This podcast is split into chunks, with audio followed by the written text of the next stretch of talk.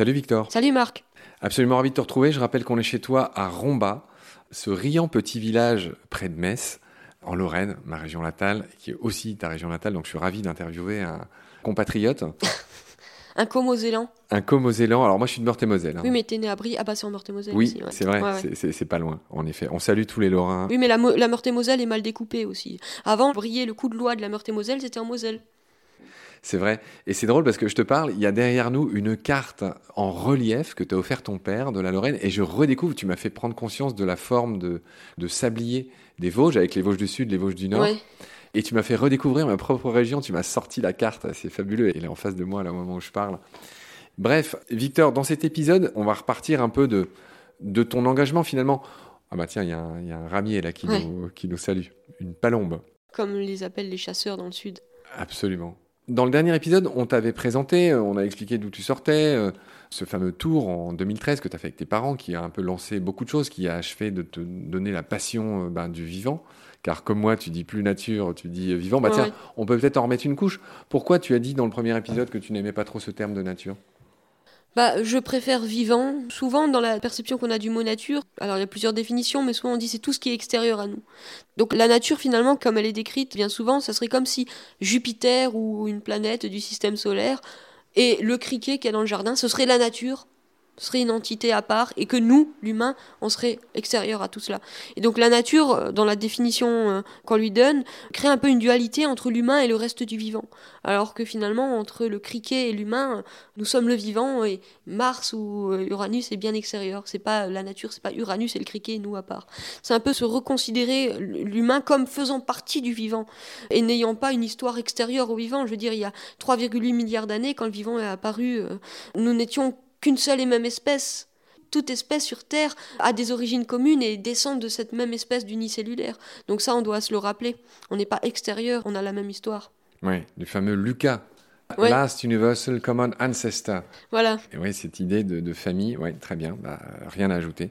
Victor, donc on avait établi dans le premier épisode avec toi euh, que c'est bien d'être naturaliste au sens de aimer la nature, aimer la comprendre, tout simplement, tendre vers une meilleure connaissance, d'accord?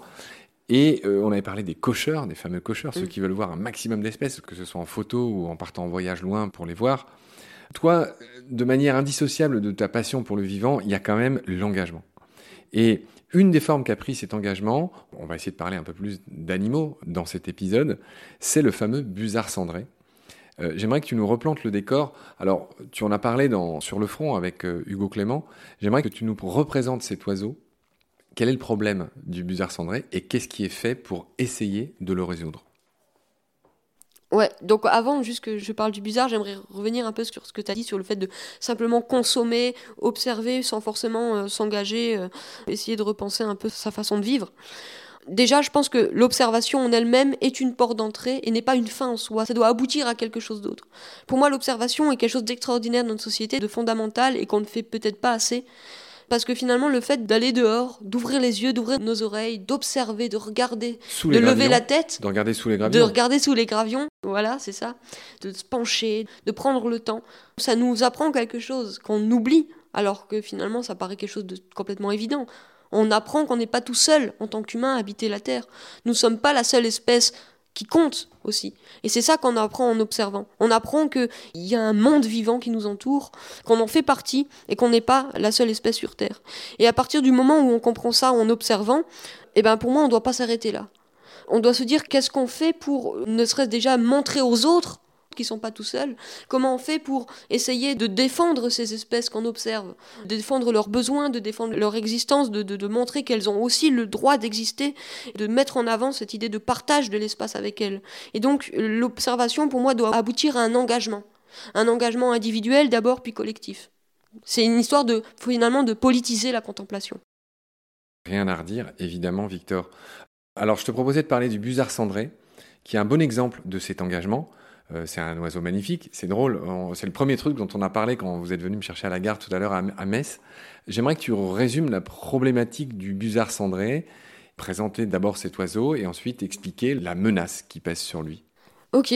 Alors déjà, il y a plusieurs espèces de busards en France. Il y a le busard euh, cendré, donc, le busard Saint-Martin et le busard des roseaux. Donc euh, celui qui nous intéresse là, c'est le busard cendré.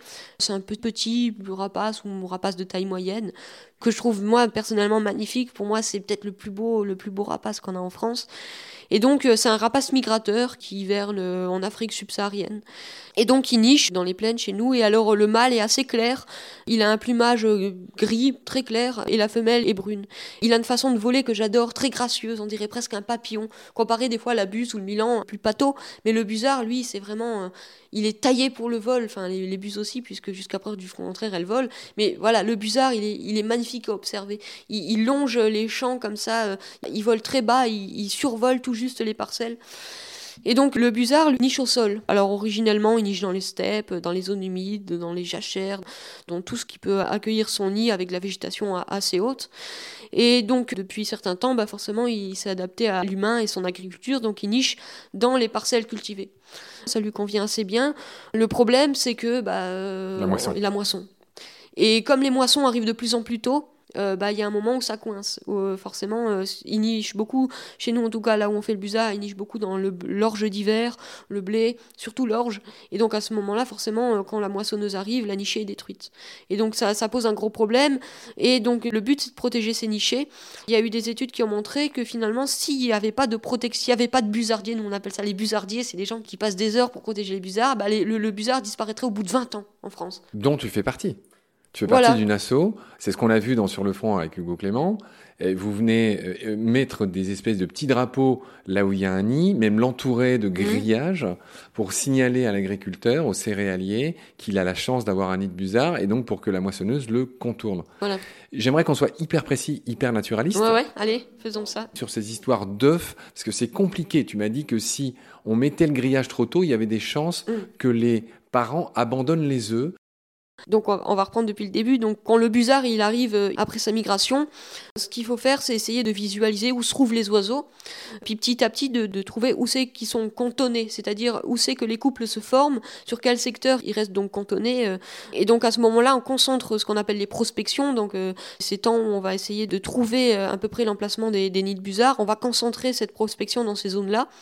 Quand les couples se sont formés, on va passer des heures dans les champs à essayer de trouver dans quelle parcelle ils nichent ça prend un temps fou. Et à ce moment-là, quand on est sûr de la parcelle dans laquelle ils nichent, plus tard dans la saison, donc quand ils ont pondu leurs œufs vers mai ou juin, on va faire ce qu'on appelle le piquetage. Donc on va essayer de trouver le nid. Ça, c'est pas évident. Pour trouver le nid, il faut euh, repérer ce qu'on appelle un passage de proie. Donc en fait, il faut trouver un mâle chargé, c'est-à-dire qu'il a une proie dans les serres. Quand on trouve un mâle chargé non loin de la parcelle où on est sûr qu'il niche, il faut pas le quitter des yeux et puis à un moment donné, il y a la femelle qui va remonter de la parcelle, qui va remonter du nid. Et puis il va se passer quelque chose de super beau à voir, de super impressionnant. C'est le mâle va lâcher la proie à la femelle en vol. Et la femelle va la rattraper. Et elle la rattrape toujours. Et là, à ce moment-là, il faut pas quitter des yeux la scène. Là où la femelle se pose, c'est là où il y a le nid. Donc il y a quelqu'un qui a une longue vue ou des jumelles ou qui a pris en photo l'emplacement, qui envoie quelqu'un qui est piqué dans le champ avec un tatiwaki qui le guide. Alors c'est trompeur parce que des fois tu crois que c'est à 200 mètres, c'est à 500 mètres, tu crois que c'est par là, c'est de l'autre côté. Donc c'est assez compliqué. Et puis euh, donc euh, à ce moment-là, la personne va mettre le piquet à quelques mètres du nid. Et puis dans la journée, on va revenir avec des grillages. On met le grillage autour du nid pour euh, justement que l'agriculteur avec la moissonneuse contourne le nid et puis ça limite aussi la prédation. Il faut faire ça assez rapidement parce que si on met le piquet on laisse un peu une espèce de trace. D'ailleurs, on fait attention, on, essaye de faire des grands pas pour pas laisser un chemin jusqu'au nid, mais on laisse quand même une trace. Donc, euh, pour éviter la prédation, il faut qu'on mette le, grillage assez rapidement. Le truc avec les œufs, c'est que ça, c'est pas que les busards, mais globalement les oiseaux en général. Si tu déranges leur niché, qu'il y a que les œufs, il y a plus de chances qu'ils abandonnent le nid que s'il y a déjà les jeunes. Ils, sont plus attachés à la nichée quand il y a les jeunes. Du coup, en fait, l'erreur qu'il faut essayer de pas faire, c'est d'aller piqueter et protéger et grillager le nid quand il y a que des œufs. Parce qu'à ce moment-là, il y a plus de chances qu'on dérange le nid. Mais le problème, comme on disait tout à l'heure euh, en, arrivant à Ramba, c'est que comme les moissons avec le dérèglement climatique arrivent de plus en plus tôt, des fois on est obligé, parce que sinon le nid va être foutu. Globalement, ça se passe bien, il n'y a pas d'abandon. Mais c'est des choses qu'il faut faire attention. De ne pas déranger, même quand on observe les busards, il faut rester à bonne distance. Le réchauffement climatique fait que les récoltes sont de plus en plus précoces. Et ça, ça pose un autre problème que j'aimerais que tu nous expliques. Ouais, ça pose un problème. Alors il y a un peu un mix de plusieurs choses. Déjà, on a détruit d'éventuels milieux où le busard pourrait nicher naturellement, des zones humides, des jachères, des friches, des choses comme ça. On a mécanisé, amélioré nos techniques agricoles, ce qui fait que on peut moissonner plus tôt. En plus de ça, le dérèglement climatique fait que les, moissons euh, viennent globalement de plus en plus tôt. Et du coup, bah, il y a un moment où, ça coince, où euh, les busards sont trop grands et à, ce moment-là, ils, ils ont de grandes chances de se faire broyer par la moissonneuse. Donc euh, c'est des facteurs qui font que de plus en plus euh, c'est compliqué euh, de protéger le busard. Et on le tient un peu à bout de bras. C'est vrai que c'est un peu, ça paraît un peu artificiel comme protection, parce que finalement il repose sur la protection des busardiers. Mais on n'a pas le choix, c'est une protection nécessaire. Ouais, on va finir en donnant quelques chiffres. Tu me disais les chiffres de, de l'envol. Ouais. Cette année, c'est une très mauvaise année donc là, je rappelle pour celles et ceux qui nous écoutent, on est en 2022 et cet été 2022 n'est pas bon euh, pour les busards par rapport à 2021. Ouais, bah, du moins chez nous et les échos qu'on a eu d'ailleurs, c'est vraiment euh, un été qui est pas bon du tout. Alors globalement, le busard est en déclin. Hein. Même moi, ça fait pas longtemps, ça fait que quelques années que je vois le busard. Chez nous, en tout cas, il y a moins de busards. Globalement, il est en déclin. Mais oui, en effet, cet été, c'est terrible. Euh, chez nous, et puis là où on a eu écho ailleurs, à côté de chez nous en Moselle, dans la Marne, il y a des busards qui disparaissent, des jeunes qui disparaissent dans les nids. Alors on sait pas trop des fois si c'est des prédations naturelles, mais ce qui est bizarre, c'est que normalement, quand il y a une prédation, il y a des restes, il y a des plumes. Des fois, il, il reste rien, comme si le busard a été pris comme ça par quelqu'un. Et au-delà de ça, ouais, il y a beaucoup de pertes dans notre secteur, donc entre Metz et Verdun, pour ceux qui connaissent, un peu en dessous de Jarny, donc Chamblay, là où il y a le Mondial Air Ballon, le festival de Montgolfière. Chez nous, l'année dernière, on a protégé 11 nids. Et il y a eu 23 volants, c'est-à-dire 23 jeunes qu'on a observés à l'envol qui a quitté le nid euh, pour qui tout s'est bien passé. Cette année, on a protégé 10 nids et il n'y a eu que 10 volants. Moitié moins. Moitié moins. Moins de moitié moins. Voilà, donc il y a eu des jeunes donc, qui sont morts, qui ont disparu dans les nids. Et ça, c'est quelque chose de terrible euh, cette année. Le bizarre, il en est un peu question dans ce livre de 2020, Je rêve d'un monde, ton, plaidoyer. Dans celui qui sort en septembre 2022, sur les chemins du vivant, tu parles d'un autre animal qui est le castor. Et pareil, j'aimerais que tu nous livres tes observations et aussi ton engagement. Ouais, pas tout le monde sait qu'il y a des castors euh, normalement chez nous. On a l'image des castors euh, au Canada. Bah non, chez nous aussi, il y a le castor européen, qui est à peu près semblable, il a à peu près la même taille. Et donc, euh, bah, ce castor, il peuplait les rivières de France, les zones humides de France où il pouvait trouver, où il peut trouver du, saule, parce que le, castor, en hiver, il mange de l'écorce de saule ou d'aulne. Sauf qu'il a été éradiqué, complètement éradiqué de France vers la, la fin du 19e, début du 20e siècle. Il en restait quelques-uns dans le Rhône, c'est cette population qui est restée un peu dans le Rhône, qui a eu lieu des réintroductions dans certains endroits euh, de France, notamment euh, à côté de chez nous en Lorraine, à la frontière entre la Meurthe-et-Moselle et les Vosges. Ils ont été réintroduits dans les années 80 et depuis ils font leur petit bonhomme de chemin. Ils repeuplent un peu les rivières, ils reprennent un peu leur place dans les écosystèmes, d'ailleurs où ils manquaient, parce que le castor joue aussi euh, un rôle dans les écosystèmes, ce qu'on appelle la ripisylve. La ripisylve, c'est la rive. La rive, c'est la forêt, la rive boisée des rivières. Et donc le castor, lui, il a un rôle aussi là-dedans. Il va, il va couper des saules en tétard où les oiseaux vont pouvoir venir nicher. Il il va apporter de la lumière dans certains endroits. Avec ses barrages, il va créer des zones humides. Donc on peut se dire, bah, c'est pas bien, il empêche les poissons de circuler. Mais en fait, non. On a observé qu'il y a plus de poissons. Il crée des zones un peu débordantes. Alors ça plaît pas toujours aux agriculteurs, mais ça fait partie des écosystèmes des cours d'eau. Ça crée des petites inondations. Qui sont elles-mêmes des frayères pour des poissons comme le brochet, par exemple, Il a besoin de ça pour se reproduire. Donc il apporte vraiment beaucoup de choses aux écosystèmes. Et donc il manquait un peu. Le long de la Moselle, euh, il fait un peu son petit bonhomme de chemin, il reprend un peu du terrain. Et donc il y a une association qui s'appelle le groupe d'études des mammifères de Lorraine, qui prospecte un peu autour de différentes espèces de mammifères, mais notamment le castor. Et du coup, le but, c'est un peu de cartographier et de voir où, un peu où en sont les populations de castors. Où c'est qu'il y a des castors qui se réimplantent. Ça aide aussi à savoir où c'est qu'on prévient les, personnes, euh, où c'est qu'on empêche un peu le piège, parce que à partir du moment où il y a des castors, on fait pas n'importe quoi. On pose pas des pièges à ragondins n'importe comment. C'est une espèce protégée, le castor, ça interdit de le détruire. Contrairement aux ragondins, et aux rats musqués, qui, sont, deux espèces qui ont été introduites et qui sont déclarées nuisible. Aujourd'hui, on dit ésode, mais c'est pas grave, ça veut dire nuisible. Et effectivement, le castor est protégé, et, ses deux collègues, mais le problème c'est qu'ils tombent dans les pièges des deux autres. C'est ça le problème en fait. Ouais. C'est ça aussi le but des prospections, c'est à partir du moment où on sait qu'il y a des castors, on peut plus faire n'importe quoi. Et même détruire un barrage de castors, c'est interdit. Il y a eu des barrages qui ont été détruits par des pêcheurs euh, ou quoi, ça c'est interdit. À ce moment-là, il faut trouver une optique d'une société où on respecte le vivant, on essaye de cohabiter avant la destruction. Et donc il y a des siphons par exemple qui peuvent être installés, il y a des grillages autour des arbres. Il faut trouver les solutions de se dire finalement on n'est on n'est pas la seule espèce qui compte, c'est aussi un rapport qu'on a au vivant. Comment on fait pour partager l'espace avec les espèces. Donc ça sert un peu à ça les prospections castor. Et en effet, oui, par exemple, une fois on était en prospection castor et j'ai senti, on a senti, euh, parce que le castor, il a une glande qui s'appelle le castoreum, qui en fait est une glande pour euh, sécréter une substance pour marquer son territoire, qui sont très forts le goudron. Et ils en utilisent d'ailleurs dans l'alimentation, par exemple dans certaines glaces à la vanille, il y a du castoreum. Et dans, le dans la parfumerie, me semble-t-il. Ah oui, enfin, ils utilisent ça euh, dans, dans, des produits comme ça. Et ça sent très fort le goudron. Et donc une fois, on sentait, on, ça sentait très fort le castor. Et donc on a regardé, on est revenu un peu sur nos pas, il y avait un piège à ragondin avec un castor dedans, vivant. On a eu de la chance de le trouver vivant. Et il y avait l'OFB, donc euh, l'Office français de la biodiversité, qui était en prospection aussi à ce moment-là. Et donc on, a pu relâcher le castor, quoi. Et euh, à ce moment-là, voilà. Il y a eu un problème parce que la personne était censée aller vérifier le piège après-midi, ce qu'elle ne l'avait pas fait. C'était pas tout à fait légal, tout ça. Ça sert un peu aussi à ça, les prospections. Les cartographier les populations et savoir où c'est qu'il pourrait y avoir des problèmes. Victor, tant que tu parles du castor, il y a évidemment plein d'autres animaux que tu évoques, et notamment un animal qui me fascine, qui fascine tous les ornithos, c'est la sterne. Alors chez nous, c'est la sterne Pierre Garin, si je dis pas de mm. bêtises, mais elle a une cousine célèbre, la sterne arctique, mm. qui est tout simplement euh, la record animal, j'allais dire record woman, l'animal qui a le record de la plus grande migration terrestre. Chaque année, elle fait pôle Nord, pôle Sud deux fois. Enfin, c'est-à-dire aller-retour. Donc euh, certaines font jusqu'à 80 000 km par an pour aller nicher, se nourrir, etc. Et donc, c'est la plus grande migration du monde animal. Bon, chez nous, c'est pas les mêmes, c'est les sternes Pierre Garin. Il y en a ici. Mais qui ressemblent euh, beaucoup aux sternes arctiques. Absolument. Et j'aimerais que tu nous dises un mot sur ces sternes que tu connais bien. Tu en as vu, là. Ouais, je vis à côté de la Moselle, et donc euh, à côté de la Moselle, il y a des anciennes gravières, et il y a un étang. Il y a un étang qui maintenant appartient à la LPO Moselle, et sur cet étang, il y a un îlot de gravier qui a été fait avant, avant que l'étang soit mis en eau. Et sur cet îlot, euh, qui reproduit un peu les conditions naturelles de zone de nidification des sternes, niche une colonie de sternes pierre-garin. En fait, elle niche normalement le long, par exemple, des rivières, sur les bandes de gravier qui affleurent l'eau.